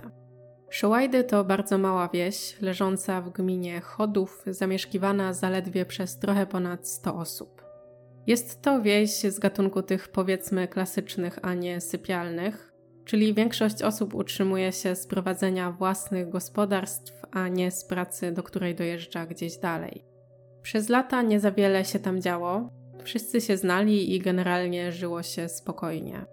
Problemy zaczęły się, gdy pewne małżeństwo już zresztą w podeszłym wieku zmarło, a dom i ziemię odziedziczył ich wnuk, 35-letni Daniel. Daniel, chcąc zarobić, wymyślił sobie biznes mający polegać na utylizacji toksycznych odpadów, które przyjmował właśnie na posesji w Showajdach. Problem w tym, że tak naprawdę ich nie utylizował, a przynajmniej nie w taki sposób, jak powinien. Substancje przechowywał w beczkach albo wlewał do wykopanego wcześniej dołu i później je zakopywał. Łącznie na posesji zgromadził 183 metry sześcienne niebezpiecznych substancji, wśród których znajdowały się m.in. plastyfikatory, stabilizatory, rozpuszczalniki oraz odpady farb i lakierów. Jak to określił tamtejszy wójt, Daniel na swojej posesji zebrał całą tablicę Mendelejewa. Te praktyki doprowadziły do tego, że substancje przeniknęły do gleby, a wokół działki zaczął się unosić nieprzyjemny chemiczny zapach. Wiadomo, że im dalej, tym stężenie oparów jest mniejsze, ale na negatywne skutki przebywania w okolicach składowiska skarżą się praktycznie wszyscy mieszkańcy wsi. Wielu z nich ma spore problemy ze zdrowiem, ponieważ toksyczne opary szczególnie źle wpływają na drogi oddechowe. Poza tym mieszkańcy wsi skarżą się na częste zapalenia spojówek i utrzymujący się dziwny metaliczny posmak w ustach. W kwietniu temperatury nie są jeszcze jakoś zawrotnie wysokie, ale w następnych miesiącach już mogą być. Wzrost temperatury powyżej 20 stopni spowoduje gwałtowny wzrost emisji toksyn do otoczenia. Poza tym, że substancje są rakotwórcze, to stanowią również zagrożenie pożarowe a w połączeniu z wysoką temperaturą może dojść do wybuchu. W związku z coraz częściej pojawiającymi się skargami ze strony mieszkańców wsi, wójt zaczyna działać. Kieruje zapytania do wyższych instancji, a urzędnicy przyjeżdżają na miejsce i z terenu posesji pobierają ponad 70 próbek do badań. Finalnie wójt dostaje pisemny nakaz usunięcia składowiska. Nakaz dotyczy oczywiście właściciela działki, czyli Daniela, tylko problem w tym, że z Danielem w ogóle nie można się skontaktować i poinformować go, że taki nakaz otrzymał. W związku z tym Wojewódzki Inspektorat Środowiska orzeka, że w drugiej kolejności do oczyszczania działki jest właśnie wójt. On chce się tego podjąć, tylko że po zleceniu wyceny okazuje się, że koszt oczyszczenia posesji wyniesie 4 miliony złotych. Gmina ma ograniczony i rozplanowany budżet, ale nawet jakby zrezygnować z przyszłych inwestycji, to pieniędzy nie starczy. Wójt sprawdza też możliwości dofinansowania, ale ani Wojewódzki Fundusz Ochrony Środowiska, ani nawet ministerstwo nie mają nic do zaoferowania. Stanowisko jest takie, że gmina musi sobie z tym poradzić sama, a jak nie mają pieniędzy, to odpady tam zostaną. Chyba na nikim nie robi wrażenia, że występuje co najmniej zagrożenie zdrowia mieszkańców wsi. Z uwagi na brak innych rozwiązań, wójt rozważa przeprowadzenie ewakuacji. Ewakuowane mają być oczywiście Shołajdy, ale nie tylko, bo zagrożenie jest na tyle duże, że najlepiej byłoby przenieść mieszkańców jeszcze trzech innych pobliskich wsi. Tylko to rozwiązanie ma co najmniej dwie wady. Po pierwsze, Shołajdy są małe, ale w połączeniu z trzema innymi wsiami zbiera się duża grupa ludzi, których nie ma gdzie umieścić. Wójt wspomina jedynie, że może zorganizować miejsca typu remiza, szkoła czy świetlica wiejska, ale są to lokale pobytu tymczasowego, więc nie wiadomo co dalej. Po drugie, tak jak wspominałam na początku, te osoby w większości osiągają dochody z prowadzenia gospodarstw, więc dla nich ewakuacja jest równoznaczna z bezrobociem. Ponadto, jak to bywa w gospodarstwie, większość nie uprawia jedynie roślin, a hoduje też zwierzęta, których w trakcie ewakuacji nie zabierze ze sobą do szkoły czy remizy, więc nie ma co z nimi zrobić. Sytuacja jest praktycznie bez wyjścia, więc wójt podejmuje kontakt z mediami, licząc, że nagłośnienie sprawy w jakiś sposób pomoże. Okazuje się, że do czasu nagrania reportażu nikt nie nałożył na Daniela nawet kary pieniężnej. Mniej więcej miesiąc po publikacji materiału mężczyzna zostaje zatrzymany i składa zeznania. Ponownie cel reportażu został osiągnięty, ponieważ zatrzymano winnego i cieszy mnie, że mamy w Polsce tak dobrych dziennikarzy śledczych, ale cały proces powinien z zasady działać tak samo dobrze bez nagłaśniania w mediach ogólnopolskich, więc jednocześnie jest to też trochę przykre. Co do Daniela, to po przesłuchaniu wypuszczono go na wolność i poinformowano, że ma zakaz opuszczania miejsca zamieszkania. Jednocześnie nie nałożono na niego żadnej formy dozoru, więc co było do przewidzenia, wyjechał z Polski. Dopiero po 10 miesiącach w marcu 2021 roku policjanci zatrzymali go po raz drugi, tym razem w Niemczech, i przywieźli do Polski. W trakcie przesłuchania zeznał, że wyjechał, ponieważ bał się o siebie i swoją rodzinę. Co dziwne, jest to kolejna sprawa, którą Ewa się zajmowała i która nie doczekała się swojej kontynuacji w mediach. Ostatnia informacja, jaką znalazłam, dotyczy właśnie zatrzymania oraz tego, że sąd rejonowy podjął decyzję o aresztowaniu Daniela. Wcześniej sprawa była bardzo medialna, bo nie tylko Ewa ją przedstawiała, ale również dziennikarze innych stacji. Patrząc zupełnie pragmatycznie, to z kontynuacji dałoby się zrobić takie nagłówki, żeby się dobrze klikały i oglądały, więc ciekawe, że nikt nie pociągnął tego tematu dalej. Wracając do Ewy, to w poniedziałek 13 kwietnia, być może we wtorek też, jest na nagraniach w Showajdach. W środę na pewno jest już w Łodzi i spotyka się z montażystami, żeby dać im ostatnie wskazówki, jak ma wyglądać materiał. Wracamy znów do czwartku 16 kwietnia, kiedy to Ewa w godzinach porannych, około godziny 10, dodaje na Instagrama zdjęcie z nadmorza. Na zdjęciu widać tylko ją, a w jednym ze źródeł znalazłam informację, że zrobiono je w jastarni. Na fotografii Ewa przedstawiona jest z profilu. Uśmiecha się, a podpis to tak mi się przypomniało: chcę nad morze, już. Zdjęcie wydaje się jakich wiele. Nie tylko ona marzyła w tamtym czasie o wyjeździe, a w dobie pandemii było to właściwie niemożliwe. Natomiast chyba nikt się nie spodziewał, że będzie to ostatni post, jaki Ewa Żarska kiedykolwiek doda. Post dodała po kilkudniowej przerwie, co w jej przypadku jest trochę dziwne, ale nie aż tak, bo w 2020 roku 12 i 13 kwietnia trwały święta wielkanocne. Przed tym czwartkowym zdjęciem poprzednie dodała w niedzielę 12 kwietnia. Na zdjęciu z niedzieli są jakieś ciasta, więc najpewniej świętowała Wielkanoc. Może mimo obostrzeń udało jej się odwiedzić rodziców. Mimo, że tamtej niedzieli na Instagrama dodała tylko to jedno zdjęcie, to na swój profil publiczny na Facebooku dodała też dwa inne. Pierwsze to selfie w słuchawkach i sportowej bluzie, a drugie przedstawia las, więc prawdopodobnie zrobiła je, gdy wyszła pobiegać albo na spacer. Następnego dnia, w poniedziałek, musiała jechać na nagrania, a później zajęła się obróbką materiału i najwidoczniej nie miała już przestrzeni na działanie w mediach społecznościowych. W każdym razie w czwartek rano około 10 dodaje to zdjęcie z nadmorza, a dwie godziny później odbywa się konferencja, na której premier ogłasza stopniowe znoszenie restrykcji. Prawdopodobnie ucieszyła ją ta informacja, bo oznaczała, że wkrótce będzie mogła pojechać nad morze, tak jak chciała. Na razie jedynie na jeden dzień, bo hotele nadal pozostawały zamknięte, ale chodzenie po plaży znów było legalne.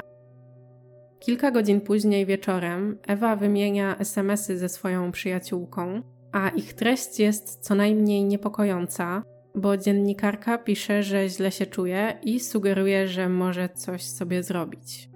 Kiedy Ewa przestaje odpisywać i nie odbiera telefonów, koleżanka decyduje, że pojedzie sprawdzić, czy wszystko w porządku. Prosi jeszcze jedną osobę, żeby z nią pojechała. Być może boi się, że sobie nie poradzi, jeżeli Ewa będzie potrzebować pomocy, może nie ma klucza i zakłada, że trzeba będzie wyważyć drzwi, albo jeszcze z innego powodu potrzebuje wsparcia. Tak czy inaczej, razem jadą do mieszkania Ewy i około 22 jakimś sposobem wchodzą do środka, gdzie zastają straszny widok. Ewa nie żyje. Zmarła w wieku 45 lat i odebrała sobie życie sama poprzez powieszenie się.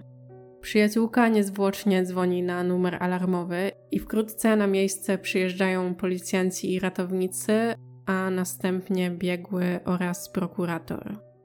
Funkcjonariusze prowadzą działania przez kilka godzin do drugiej albo trzeciej w nocy. Następnego dnia media obiega informacja o śmierci Ewy, a wraz z nią stanowisko wydane przez prokuraturę.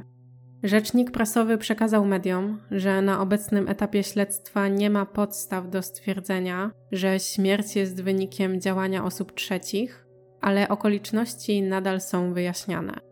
Wstępnie przyjęto hipotezę o samobójstwie ze względu na zabezpieczoną korespondencję. Ta korespondencja to chyba SMSy, które Ewa pisała, co według mnie jest takim sobie dowodem, bo nie da się z całą pewnością stwierdzić, czy SMSy pisała samodzielnie. W przypadku przykład listu można zweryfikować charakter pisma, a SMS-a z cudzego telefonu właściwie każdy może wysłać. Listu pożegnalnego nie było, co oczywiście jeszcze nie przeczy temu, że Ewa popełniła samobójstwo, ponieważ listy zostawia jedynie jedna trzecia osób decydujących się na ten krok. Ciało zostało przewiezione do zakładu medycyny sądowej, ale sekcję zwłok wykonano dopiero po trzech dniach, w poniedziałek. Opóźnienie miało być spowodowane ograniczeniami związanymi z pandemią, a informacji na temat wyniku sekcji nie znalazłam. Wiadomo, że policja zabezpieczyła znajdujący się w jej mieszkaniu nośnik danych. Nie wiem jaki dokładnie, ale domyślam się, że pewnie dysk zewnętrzny albo pendrive. Na nośniku miały znajdować się rzeczy związane z działalnością zawodową Ewy. Po przejrzeniu zawartości śledczy uznali, że praca nie miała związku z jej śmiercią, a powodem podjęcia decyzji o zakończeniu życia były problemy osobiste. Być może nie można tego w 100% wykluczyć, bo mało wiemy o życiu prywatnym Ewy, ale jej bliscy też nie są przekonani do tej wersji. Jak to bywa w przypadku tajemniczych spraw z lat współczesnych, nie obyło się bez internetowego śledztwa. W komentarzach wielokrotnie wskazywano, że cztery miesiące przed śmiercią, pod koniec grudnia 2019 roku, Ewa opublikowała odcinek podcastu, w którym rozmawiała z psychiatrą dr Anną Szefer-Nowakowską. W odcinku poruszyła temat depresji, co według niektórych sygnalizuje, że sama zmagała się z tą chorobą. Z dr Szefer-Nowakowską skontaktował się portal Wprost.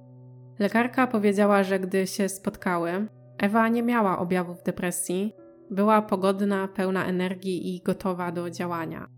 Odcinek miał na celu zwiększyć świadomość na temat choroby, a Ewa zdecydowała się go nagrać, gdy dowiedziała się, jak ogromna jest skala depresji i ile osób na nią choruje. Brzmi to przekonująco, bo Ewa była osobą, która podejmowała tematy ważne i trudne, ale ważne i trudne ogólnie dla społeczeństwa. Niekoniecznie musiały one dotykać jej bezpośrednio. Naturalnie to, że nie miała objawów choroby w grudniu, nie znaczy, że nie mogła zachorować kilka miesięcy później, szczególnie, że sytuacja dookoła się zmieniła i była dość stresująca.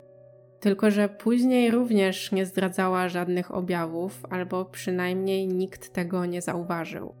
Koleżanka, która ją znalazła w dzień śmierci, powiedziała, że rozmawiały kilka dni wcześniej i Ewa była w dobrym humorze. Dużo żartowały i umówiły się na weekendowy spacer. To nie był jedyny plan Ewy na weekend od 17 do 18 kwietnia, bo innemu znajomemu powiedziała, że zamierza się wtedy wybrać nad morze. Znajomy doradził, żeby poczekała jeszcze tydzień, bo rząd pewnie niedługo zniesie ograniczenia, co ostatecznie, jak wiemy, stało się już 16 kwietnia. Należy pamiętać, że depresja ma różne oblicza i nie zawsze jest tak, że chory nie ma sił do podejmowania jakichkolwiek czynności.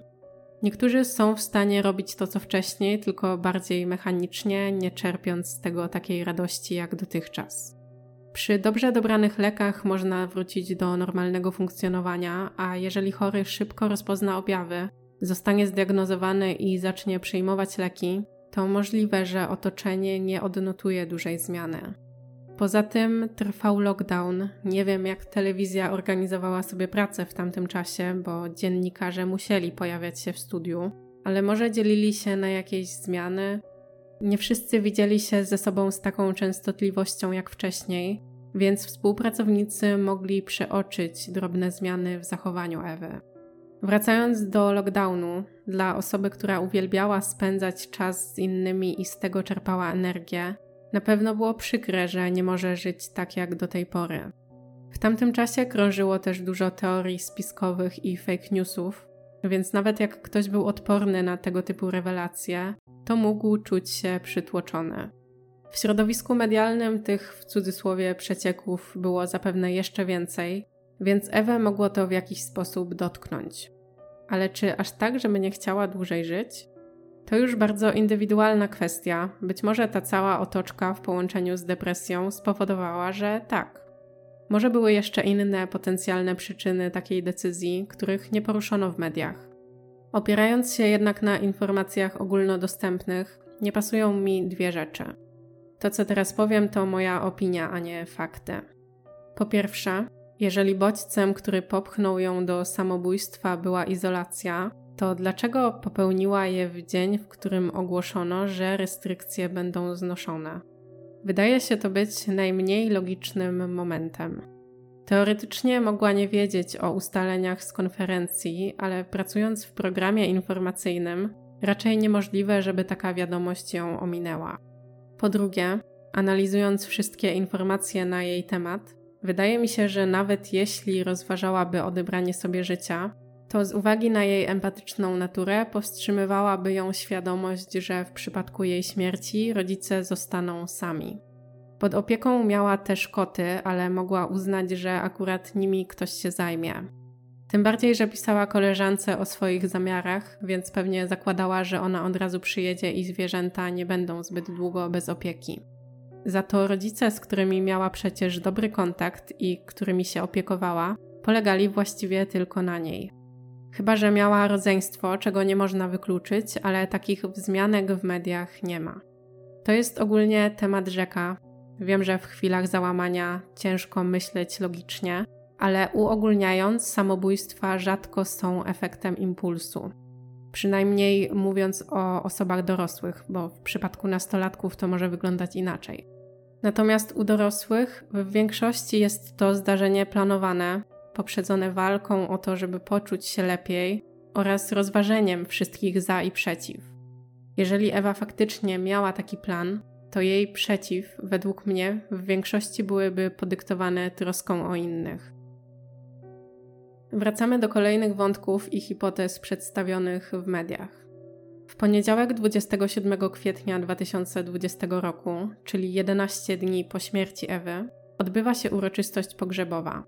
O 11.30 uczestnicy pogrzebu spotykają się w kaplicy cmentarnej w Piotrkowie Trybunalskim, a następnie idą na stary cmentarz rzymskokatolicki. Ewę przychodzą pożegnać przyjaciele, rodzina i sąsiedzi, a także współpracownicy oraz koledzy i koleżanki ze szkoły. Jeszcze przed pogrzebem Super Express jako pierwszy informuje, że Ewa pracowała nad tajemniczą książką, a z mieszkania zniknęły notatki dotyczące zjawiska pedofilii wśród osób publicznych. Informacja, jak podano bez konkretów, miała pochodzić z mediów społecznościowych. Na początku wyglądała trochę jak fake news, bo inne portale o niczym podobnym nie wspominały, a prokuratura takich informacji nie potwierdziła. Później portal wprost postanowił zbadać temat i skontaktował się z wydawnictwem, które docelowo miało wydać książkę. Wydawnictwo potwierdziło, że Ewa pracowała nad nową publikacją, która pierwotnie miała dotyczyć zabójstwa i oskurowania krakowskiej studentki, której ciało wyłowiono z Wisły pod koniec lat 90. Jak się można domyśleć, chodzi o sprawę Kasi Zowady.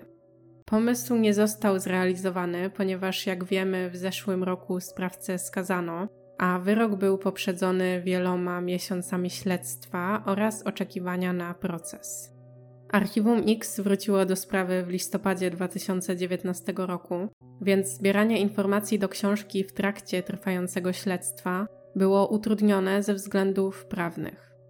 Ewa znalazła więc inny temat. Cytując za portalem wprost, według wydawnictwa miały być w tej powieści wątki ze spraw, którymi Ewa się zajmowała. Najgłośniejsza sprawa, jaką Ewa się zajmowała, to niewątpliwie sprawa Krzysztofa P., w której głównym motywem była pedofilia, co może potwierdzać wersję Super Expressu. Potwierdza to dodatkowo informator wprostu, ponownie cytuję. Wciąż badała sprawę Krzysztofa P., która jej zdaniem nie jest zakończona i wyjaśniona jak należy. Szukała też wszystkiego, co dotyczyło systemu pieczy zastępczej, a najbardziej interesowały ją luki. Czy osoby o skłonnościach pedofilskich mogą wniknąć w system rodzin zastępczych i adopcji dzieci? I czy możliwy jest handel dziećmi poprzez jednostki publiczne? Dalej jest wzmianka, że głównie zależało jej na zbadaniu tematu adopcji przez osoby wpływowe. Przyjaciółka Ewy również potwierdziła informację, że pracowała ona nad kolejną książką i była już na zaawansowanym etapie prac, aczkolwiek wydawnictwo nie zdążyło podpisać z nią umowy. Były tylko wstępne rozmowy. Kto wie, może ta książka faktycznie się komuś nie spodobała, może nawet nie jej treść, która do końca pozostawała tajemnicą, a sama idea, która potencjalnie mogła zaszkodzić reputacji znanych osób. Na podstawie reportaży przygotowanych przez Ewę, które wcześniej opisałam, można wywnioskować, że jeśli chciała zdemaskować jakąś ułomność systemu albo osobę, to po prostu to robiła. Moją uwagę zwróciło to, że przyczyna jej śmierci już dwa razy przewinęła się w tej historii. Raz w kontekście śmierci Wojtka, a drugi w kontekście gruźb, jakie Ewa otrzymywała. Z drugiej strony może być to czysty przypadek, bo patrząc na statystyki, Powieszenie się to metoda najczęściej wybierana przez osoby chcące odebrać sobie życie. Ostatnie informacje na temat Ewy pochodzą z sierpnia 2020 roku. Po czterech miesiącach prokuratura nadal prowadziła śledztwo. Wydaje się to być dość długim dochodzeniem, jak na to, że przyjęto jedynie hipotezę o samobójstwie. Chyba, że były jeszcze inne hipotezy, ale śledczy nie znaleźli dowodów na ich potwierdzenie więc też nie były one komentowane w mediach.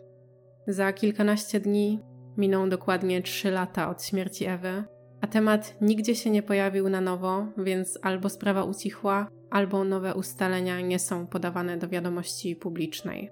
Podobna zależność jak w przypadku spraw prowadzonych przez Ewę, które wcześniej opisałam w odcinku. Jeżeli przechodzisz przez trudny czas i potrzebujesz wsparcia, zadzwoń pod numer 800 702 222. Jest to bezpłatny numer do Centrum Wsparcia dla osób w kryzysie psychicznym. Numer jest czynny całodobowo przez 7 dni w tygodniu. Jeżeli preferujesz kontakt online, możesz też porozmawiać ze specjalistą na czacie lub wysłać maila. Link do strony znajduje się w opisie. Możesz również zadzwonić pod numer 116 123. Infolinia jest przeznaczona dla osób w kryzysie emocjonalnym, a także dla ofiar przestępstw, w szczególności tych doświadczających przemocy domowej. Dyżury na infolinii pełnią psychologowie oraz prawnicy. Ten numer również jest czynny całodobowo przez 7 dni w tygodniu.